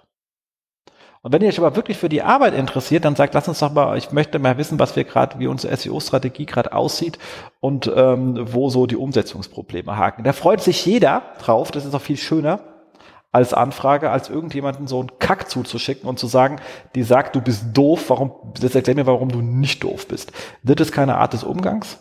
Und jeden, der euch irgend so einen Scheiß zuschickt, will euch halt irgendeinen Scheiß auch verkaufen. Und wenn sie schon mit so einem Schwachsinn kommen und euch sagen, dass euer SEO sagt und nicht mal wissen, was ihr macht, euer Geschäft nicht verstehen, dann kann das nur falsch sein. Also da komme ich aber ganz gut auf ein Agency Day zu schütten, weil Robin das so schön gesagt hat, auch etwas, was wir hier auch sehr stark leben, ist, ähm, um einem Kunde ein richtiges Angebot zu machen, muss man ihm sehr lange zuhören und zu verstehen, was er eigentlich tut. Was im B2B übrigens sehr wichtig ist, weil da jede Anfrage, E-Mail, die reinkommt, ist meine allererste Frage am Telefon. Erklären Sie mir bitte mal Ihr Geschäft, weil ich es aus Ihrer Webseite leider nicht ableiten kann. Ich habe keine Ahnung, was Sie tun. Ähm, weil halt meist Käse geschrieben wird auf der Seite.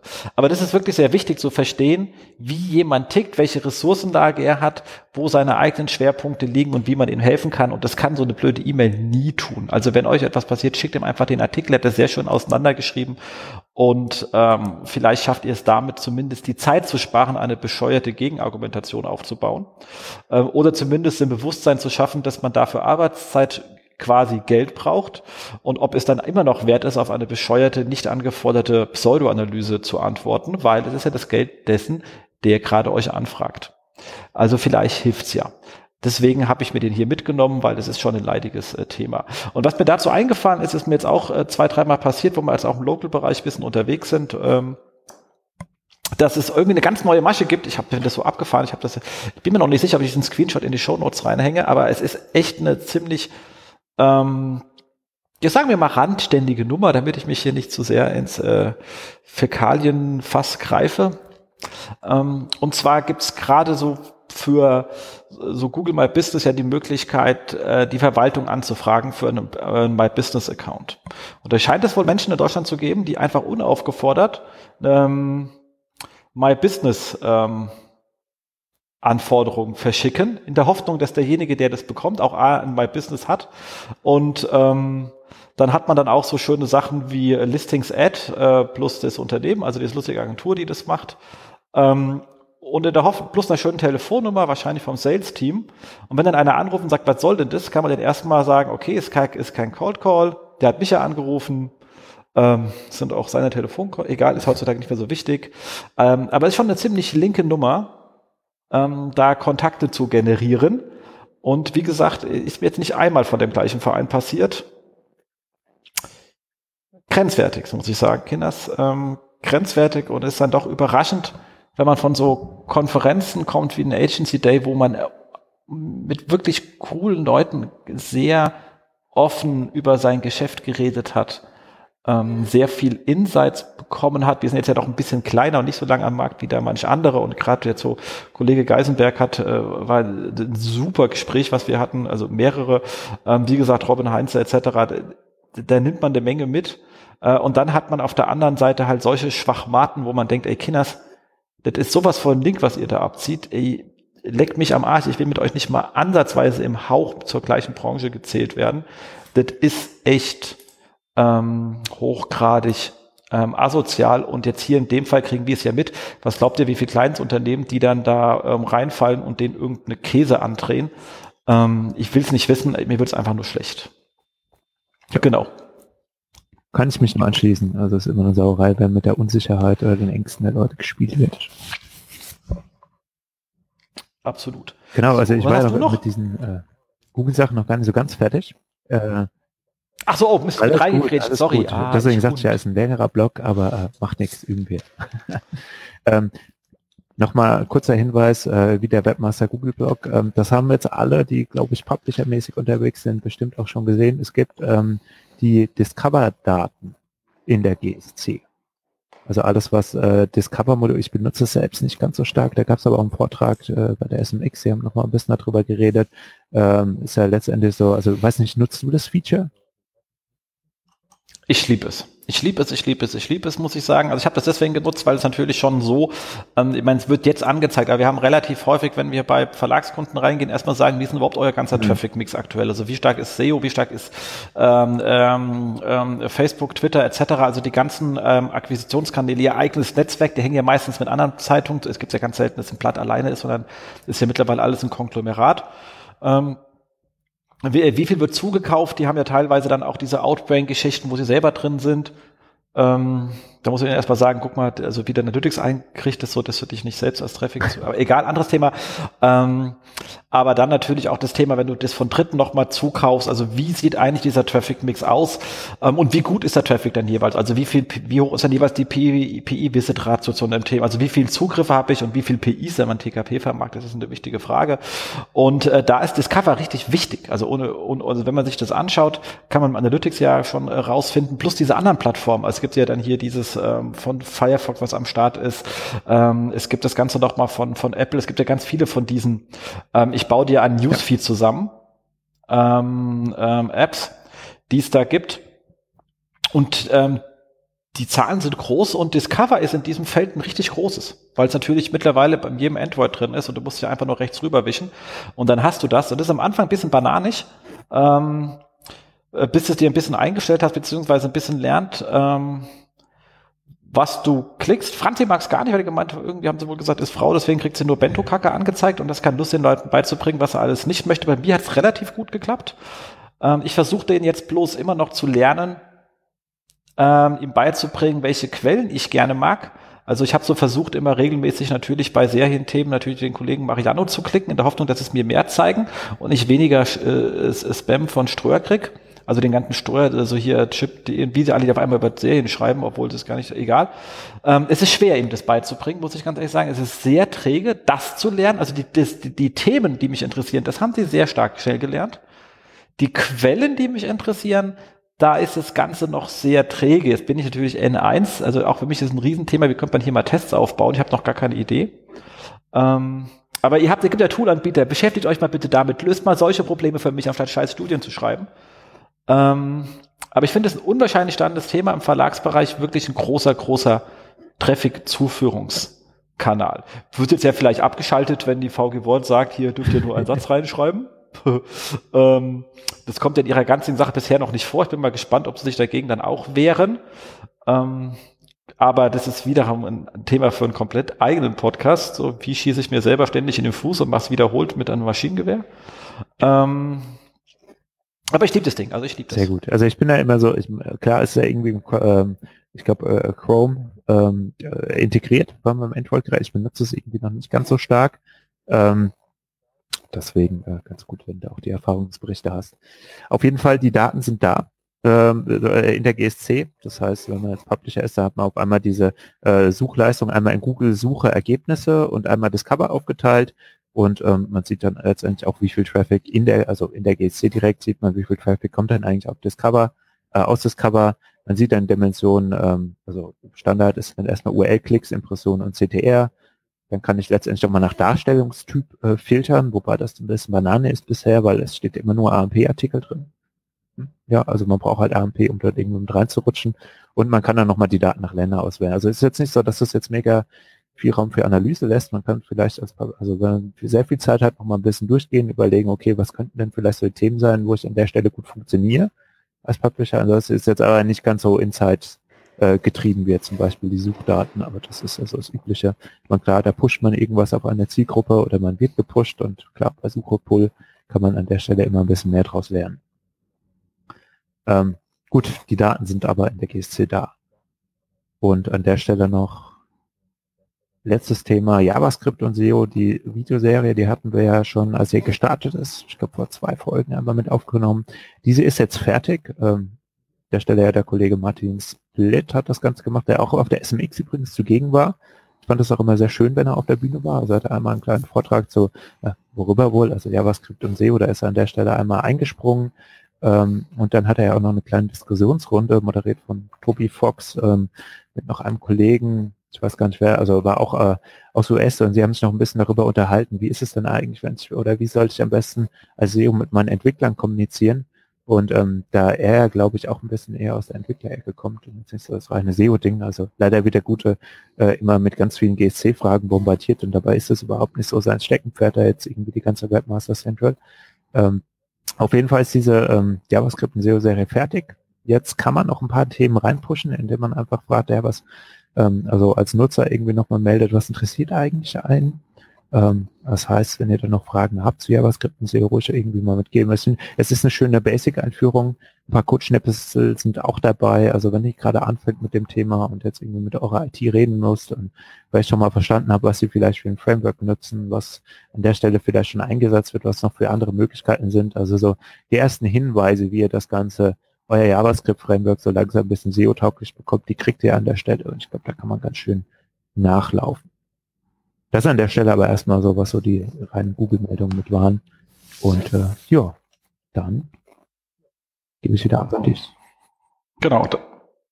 So, dann habe ich etwas äh, Schönes äh, von ähm, ähm, Saim Alkan, also ihr wisst ja, ähm, AX Semantic. Ähm, der hat, den hat wohl irgendwas getroffen, keine Ahnung. Zumindest einen Artikel geschrieben, automatisierte Texte und SEO-Fakten statt Mythen. Also offensichtlich hat ihn da wohl irgendjemand etwas ähm, schlecht äh, getroffen und er wollte da mal ein paar Sachen richtigstellen.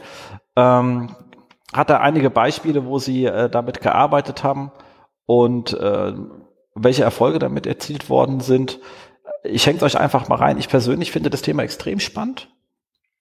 Gerade weil manche Sachen einfach anders gar nicht lösbar sind. Es ist allerdings mit Arbeit verbunden. Also jeder, der denkt, ich habe mir so eine äh, Lizenz von AX Semantic oder irgendeinen Marktbegleiter und dann rutzelt da fallen da Worte auf meine Seite. Es ist natürlich Käse. Also man muss äh, diese Maschinen entsprechend ähm, ein stellen und braucht dazu einen extrem guten Texter. Weil man muss sich ja die Textfragmente ausdenken, die Varianten ausdenken. Ähm, was die sicherstellen, ist, dass die Grammatik passt. Aber so etwas, dass ich natürlich jetzt anfange, das Richtige zu schreiben. Also, dass ich nicht sage, äh, Tisch ist 6,80 Meter groß, sondern das ist die passende emotionale Tafel für ihr nächstes Familienfest. Also Features in Anwendungsfälle übersetzen kann. Und wenn ich das dann mal hingekriegt habe, kann ich das natürlich durch meine ganze Produktpalette der Tische laufen lassen.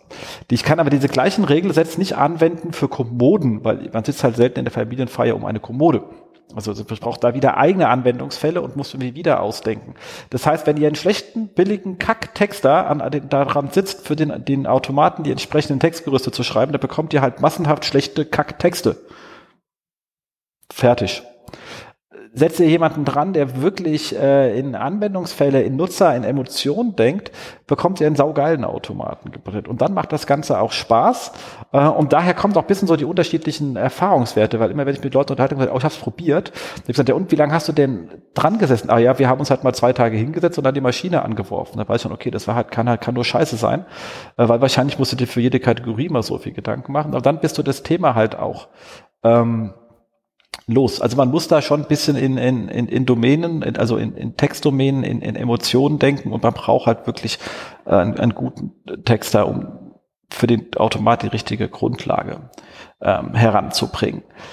Das ist einfach ähm, wichtig und es fällt halt nicht so einfach runter. Deswegen benutzt man das jetzt ja auch nicht dafür, dass man fünf Texte automatisiert erstellen will. Die hat man dann schneller per Hand runtergeschrieben. Ähm, aber nicht nichtsdestotrotz, wenn man es geil macht, ist es ein geiler Anwendungsfall. Das ist nämlich kein dummes Spinning. Also auch Spinning ist ja so ein Thema. Ähm, denn wenn man halt, wird auch gerade benutzt von Leuten, die viel Geld sparen wollen, also die haben schon vorher schon nur für zwei Sterne bei Textprovider eingekauft und lassen da den Kack auch noch spinnen, da kann halt auch nur Kacke rauskommen. Also wie immer, wenn mit der richtigen Qualität, mit dem richtigen Anspruch, mit dem Verständnis für den Nutzer kann man aus jedem Tool was Gutes machen.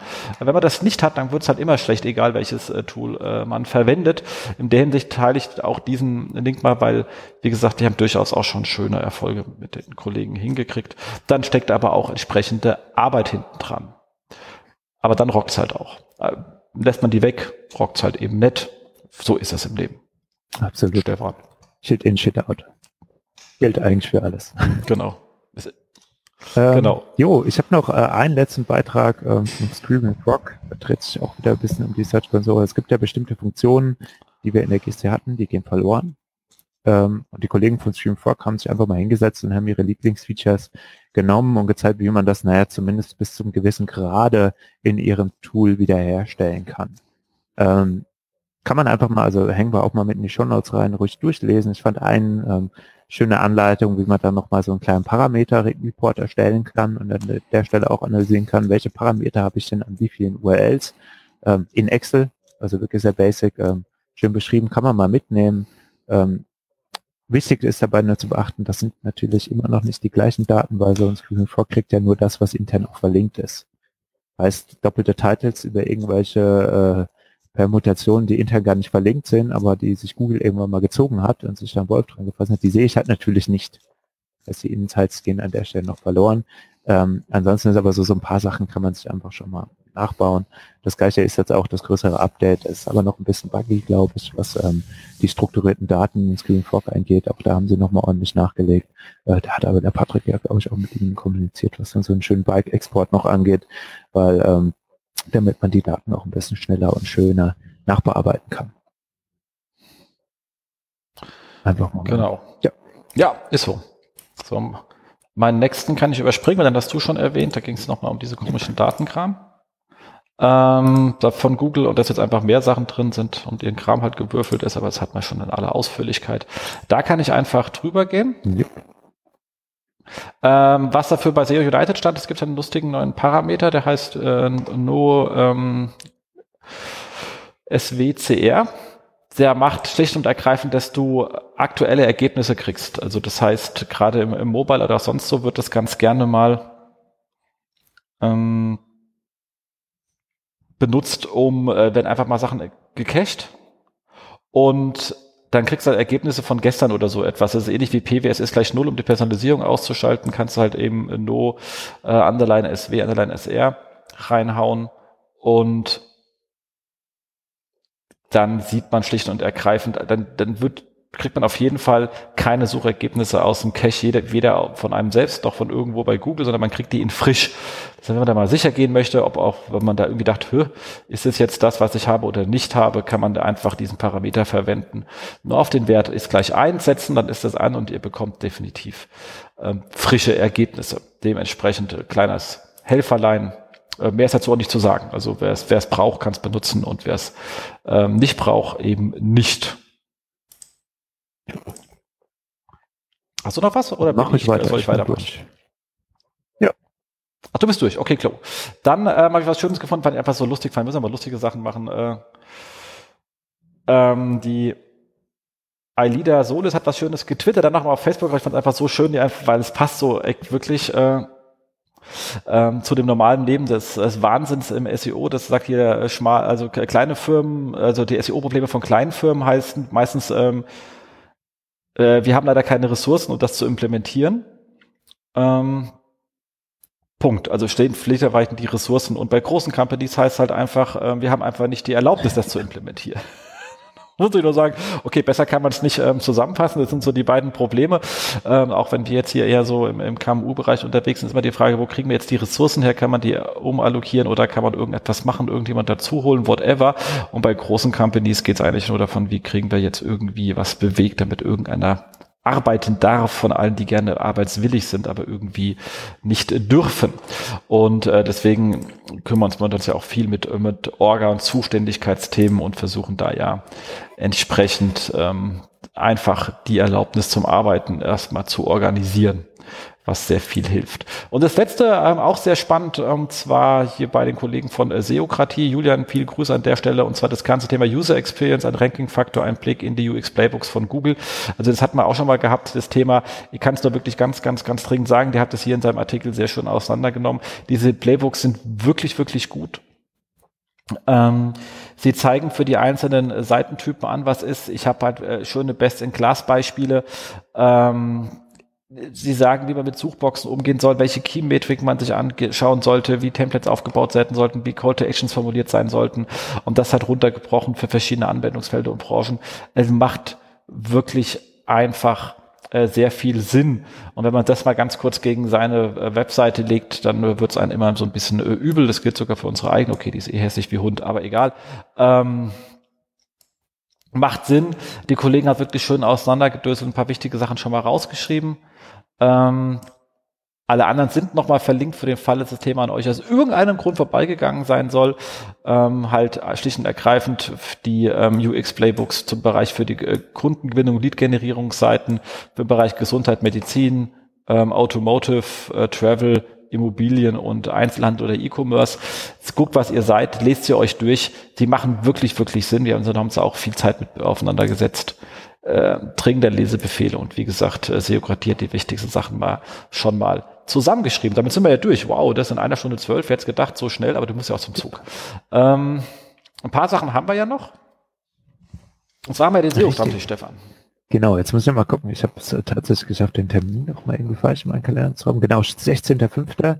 Äh, SEO-Stammtisch wieder äh, in der vom letzten Mal bekannten Location äh, im Pädagogkeller in Darmstadt. Ähm, mit neuer Leinwand, hast du direkt dazu geschrieben. Alles klar, weil das letzte Mal da war, die Leinwand war ein bisschen kleiner, die wird diesmal größer. Und dann sieht man auch ein bisschen mehr von den Folien. Und ich freue mich zum einen sehr äh, auf den Jan, Jan Brakebusch von Liebschirm Pracht. Äh, der wird einen schönen Vortrag mitbringen. Ich bin da auch schon sehr gespannt drauf. Und noch eine kleine Zeitklinik von Thomas und mir. Genau, also das wird natürlich wieder eine sehr intensive Seitklinik werden ja. wahrscheinlich, also wie ich euch kenne. Das, ähm, wer, wer wird das arme Opfer ja, das werden? ist noch nicht ganz schon? klar. Wir sind da noch ein bisschen am Austauschen. Ja, genau. Da bist du noch am Diskutieren, genau. Ja, ja, ja, ja. Wer übrigens Lust hat, äh, kann sich wahrscheinlich auch an euch wenden, wenn er sagt, ich bin eh da und würde es mir anhören ähm, und fände das schön, kann sich natürlich mhm. auch an euch wenden, nehme ich mal an einfach ähm, äh, stefan.keil.gettraction.de. Ihr kriegt keinen, ihr kriegt keinen Vertrag reingedrückt, keine Angst, das ist ja keine Selbstveranstaltung. Ihr könnt auch einen Thomas anschreiben, auch auf Facebook gerne, whatever, und einfach sagen, mhm. ihr fändet das mal spannend, äh, weil wir werden das jetzt regelmäßig machen mit dieser Seilklinik. wollen einfach bei jedem Stammtisch so eine Seilklinik machen. Ähm, und wenn wir natürlich Leute aus der Region haben, die auch noch da sind und dann auch noch Rückmeldung geben können, weil die Seilklinik hat ja den einen Nachteil, wie oben bei diesen Spam-E-Mails, so ganz verstehen wir das Geschäft am Ende ja nicht, äh, weil wir haben ja keine Rücksprache gehalten, sondern wir nehmen Annahmen, die sagen ja auch am Anfang, welche Annahmen wir annehmen, ähm, welche Annahmen wir annehmen. Aber ähm, dementsprechend macht es natürlich durchaus äh, ähm, Sinn, wenn äh, die Leute da sind und man da ein bisschen diskutieren kann und dann sind wir auch netter, als wenn die Leute nicht da sind, da kann man ein bisschen mehr rumhaten. Also wir ganz, können auch in ganz in, genau. Also da kann man, genau. wir können nicht versprechen, Jan, dass dann zum nächsten Mal drin ist, aber wir nehmen sowas gerne auch auf einer Longlist, weil wie du gesagt hast, ne, wir machen das jetzt äh, regelmäßig und ähm, kann sein, dass vielleicht im halben Jahr man dann an der Stelle auch drankommt, falls wir jetzt zum nächsten Mal dann schon festgelegt sind. Genau, wir müssen, wir müssen eigentlich uns selber mal eine Landingpage dafür bauen. Ah ja, gut, da hat man mal ein Ticket. ähm, genau, als nächstes, was man, äh, Jan muss man natürlich sagen, Jan war ja auch hier im Podcast vor, vor anderthalb, zwei Monaten, äh, der, wo man uns ganz und lang mit dem, wie sie mit dem Medic Update, ähm, den lustigen Pillar Pages ähm, und ähm, Holisten Landing Pages, was sie da umgebaut haben und wie sie ihre ganze Content-Strategie fahren. Ähm, das wird auch Teil werden, was er auf der, in Darmstadt erzählen wird, aber ihr könnt ja dann auch direkt nochmal nachfragen, wird noch ein bisschen was zu OKR erzählen. Also es wird ein sehr spannender Rundum-Vortrag. Ich bin selber ja leider nicht da, ich bin auch sehr, sehr, sehr, sehr traurig. Vielleicht könnt ihr mir das aufnehmen, ich würde es echt gerne hören. Ähm, weil ihr, ähm, ja, wir hier wieder mal so Kita-Schließzeiten, also es, äh, so Kitas haben mehr zu als auf äh, Katastrophe, ähm, aber deswegen bin ich persönlich leider nicht da. Und ich bin sehr, sehr traurig, weil mich die Inhalte selber wie, wie Hölle interessieren. Ähm, aber nichtdestotrotz äh, hoffe ich, dass ihr dann entsprechend Ihr könnt dann nicht einfach an mir melden und werdet Gast in dieser Sendung und erzählt mir etwas von unserem Stammtisch. Das fände ich aber, dann habe ich ja auch. Also äh, kriegen wir irgendwie im Zirkelschluss wieder hin.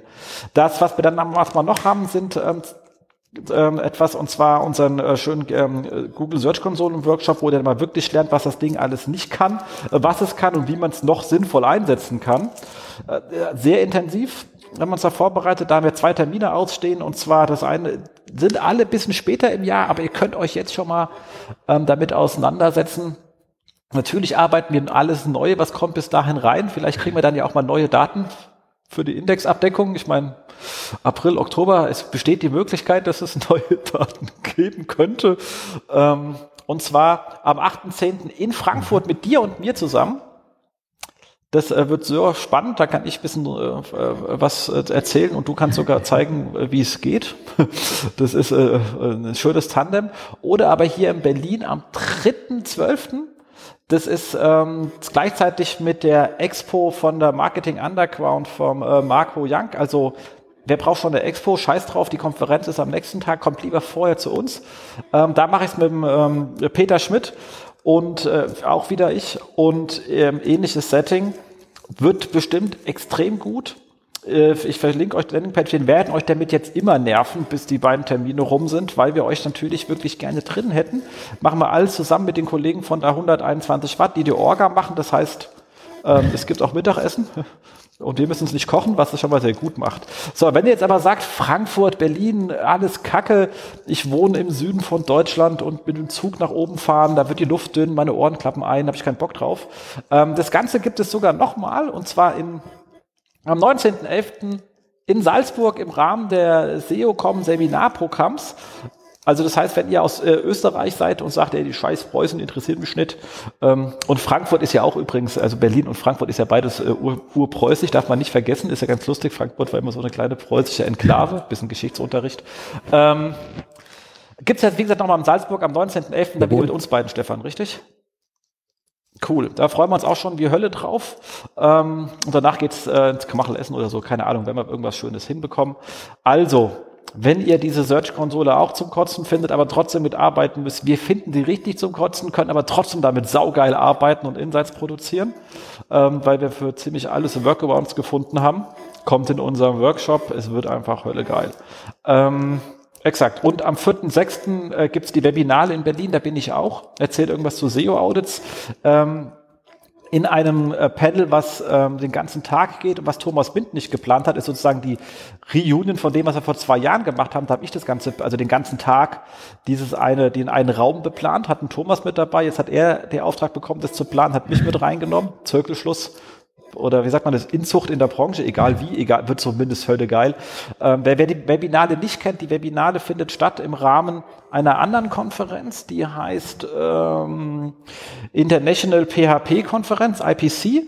Es wird gemacht von diesem PHP-Magazin, das äh, gibt's da draußen. PHP, glaube ich, irgendeine Art von Programmiersprache oder so. Na egal, ihr wisst, was ich meine.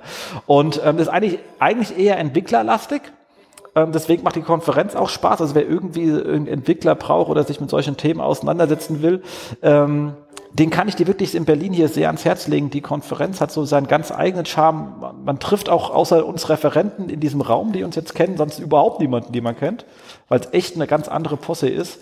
Also wer in Berlin ist, sollte mal vorbeischauen und ein bisschen am Rumentwickeln ist, macht absolut äh, Sinn. Genau. So, dann haben wir noch ein paar Jobs. Und zwar ähm, zwei wirklich sehr schöne äh, Jobs. Einmal den Senior SEO Manager bei Holiday Check in München. Ähm, ich hänge es euch einfach rein. Ich denke mir, Holiday Check ist jetzt wirklich keine äh, kleine Plattform. Sie ist auch keine einfache Plattform. Ähm, äh, aber eine sehr, sehr spannende. Also ich glaube, da kann man natürlich sich wirklich austoben. Ähm, sollte natürlich ein bisschen was wir können. Also ich meine, hier ist dein Senior nicht nur Name, sondern wahrscheinlich auch Programm, weil es ist halt äh, schon eine komplexe Website. Also wenn du dir ein bisschen was zutraust, würde ich sagen, wende dich mal dahin, wenn du eh auch noch gern das Thema Travel liegt, auf jeden Fall, aber wahrscheinlich solltest du auch hardcore fit in dem ganzen Thema äh, Indexierung, Crawling, Steuerung, ähm, Content etc. sein, weil ist halt wirklich halt keine kleine Seite. So, und für, wenn wir schon bei den nicht kleinen Seiten sind, ähm, da habe ich für unsere österreichischen Freunde haben auch noch einen schönen äh, Joboffer draußen und zwar SEO-Manager bei Kununu in äh, Wien, ähm, bei dem äh, wirklich extrem coolen äh, Lennart Lenny Becker. Äh, wir haben mit ihm schon gearbeitet, ist echt ein extrem taffer Kollege. Wir haben für ihn ein paar Daten analysiert. Äh, cool, fordernder Mensch, fordernder Mensch, fachlich, äh, menschlich. Ähm, extrem cool. Das heißt, ähm, bei ihm im Team, glaube ich, äh, da kann man noch wirklich ähm, einiges lernen. Ich kann es wirklicher Pro-Trip an der Stelle. Ähm, Erzählt euren ganzen Freunden, die ihr in Wien habt, die irgendwie im SEO äh, weiterkommen wollen und ihr werdet auch noch bezahlt. Also ich meine, ihr solltet schon natürlich was können, sonst kann man den Posten nicht kriegen, aber ihr kommt auf jeden Fall, glaube ich, da relativ schnell auf ein komplett neues äh, Level und kriegt dann noch Geld dafür, was will man mehr. Also ein absoluter Pro-Tipp. Wenn ihr noch irgendwelche ähm, äh, Stellen habt oder so, schreibt uns an. Einfach hier, also das Lustige ist, die, die Jobs auf Termfrequenz geht, glaube ich, nicht, weil ich die E-Mail getötet habe. Aber ähm, Ihr könnt uns auf jeden Fall schreiben an, an mich selber, könnt mich auf Facebook anschreiben, auf Skype, da kriegt die meisten Sachen übrigens selber, Facebook oder Skype. Dann kommt ihr hier rein, gibt sogar einen Link, weil ihr werdet ja verlinkt in den Show Notes und ähm, hoffentlich ganz, ganz viele tolle Bewerbungen. Dementsprechend freuen wir uns da auf eure Wenn es einen Link gibt, dann schicke ich unsere dann auch mal rein. Ja, genau. Machen wir auf jeden Fall auch, gell? Ja, wir suchen ja auch was, aber die Seiten sind noch nicht fertig, aber erzählen wir das nächste Mal. Ähm, Exakt. In dem Hinweis, äh, in, in, in, diesem Sinne, bewertet uns, äh, teilt uns, erzählt von unseren Freunden, liked uns bitte auf Facebook. Ich, äh, wir sind immer noch nicht bei 1000, ich hätte gerne mal mindestens 1000. Wir haben 1300 Downloads, also hätte ich auch gerne 1000 Likes auf meiner Facebook-Seite. Macht das bitte. Ähm, holt uns Hörer rein, äh, dann freuen wir uns und sind äh, glücklich und ihr seid glücklich. Wir können hier weiter senden. Alles ist feini und wir bleiben natürlich trotzdem äh, werbefrei an dieser Stelle. In ja. diesem Sinne sind wir durch, oder Stefan? Cool, dann wünsche ich jetzt eine geile Zugfahrt zur Oben West. Äh, grüß mir den Kollegen äh, Jansen, äh, schüttel ihn und die, ähm, ich hoffe, die Tiana ist vielleicht wieder fit. Er hat geschrieben, dass er gerade nicht so fit ist. Vielleicht ist er wieder fit. Also gut wie alle, die du triffst. Man hat eine schöne Zeit in Köln. Dann. Cool. Ciao. Bis dahin. Tschüss. Das war sie, die aktuelle Ausgabe des SEO-Haus. Wir bedanken uns bei euch für die geteilte Aufmerksamkeit und hoffen, die Show hat euch gefallen. Kommentiert in unserem Blog, wir freuen uns über jede Art von Kommentare oder auf unserer Facebook-Seite. Wir beantworten alle Kommentare möglichst zeitnah und vergesst nicht, uns auf iTunes zu bewerten, weil ihr wisst, iTunes ist das Gold des Podcasts. Dementsprechend bitten wir um viele, viele reichliche 5-Sterne-Bewertungen, am besten mit coolen Kommentaren. Danke dafür. Dann hören wir uns in zwei bis vier Wochen wieder und wir freuen uns, wenn ihr dann wieder einschaltet bei dem SEO-Haus, SEO von uns für euch. Und jetzt Rank Well.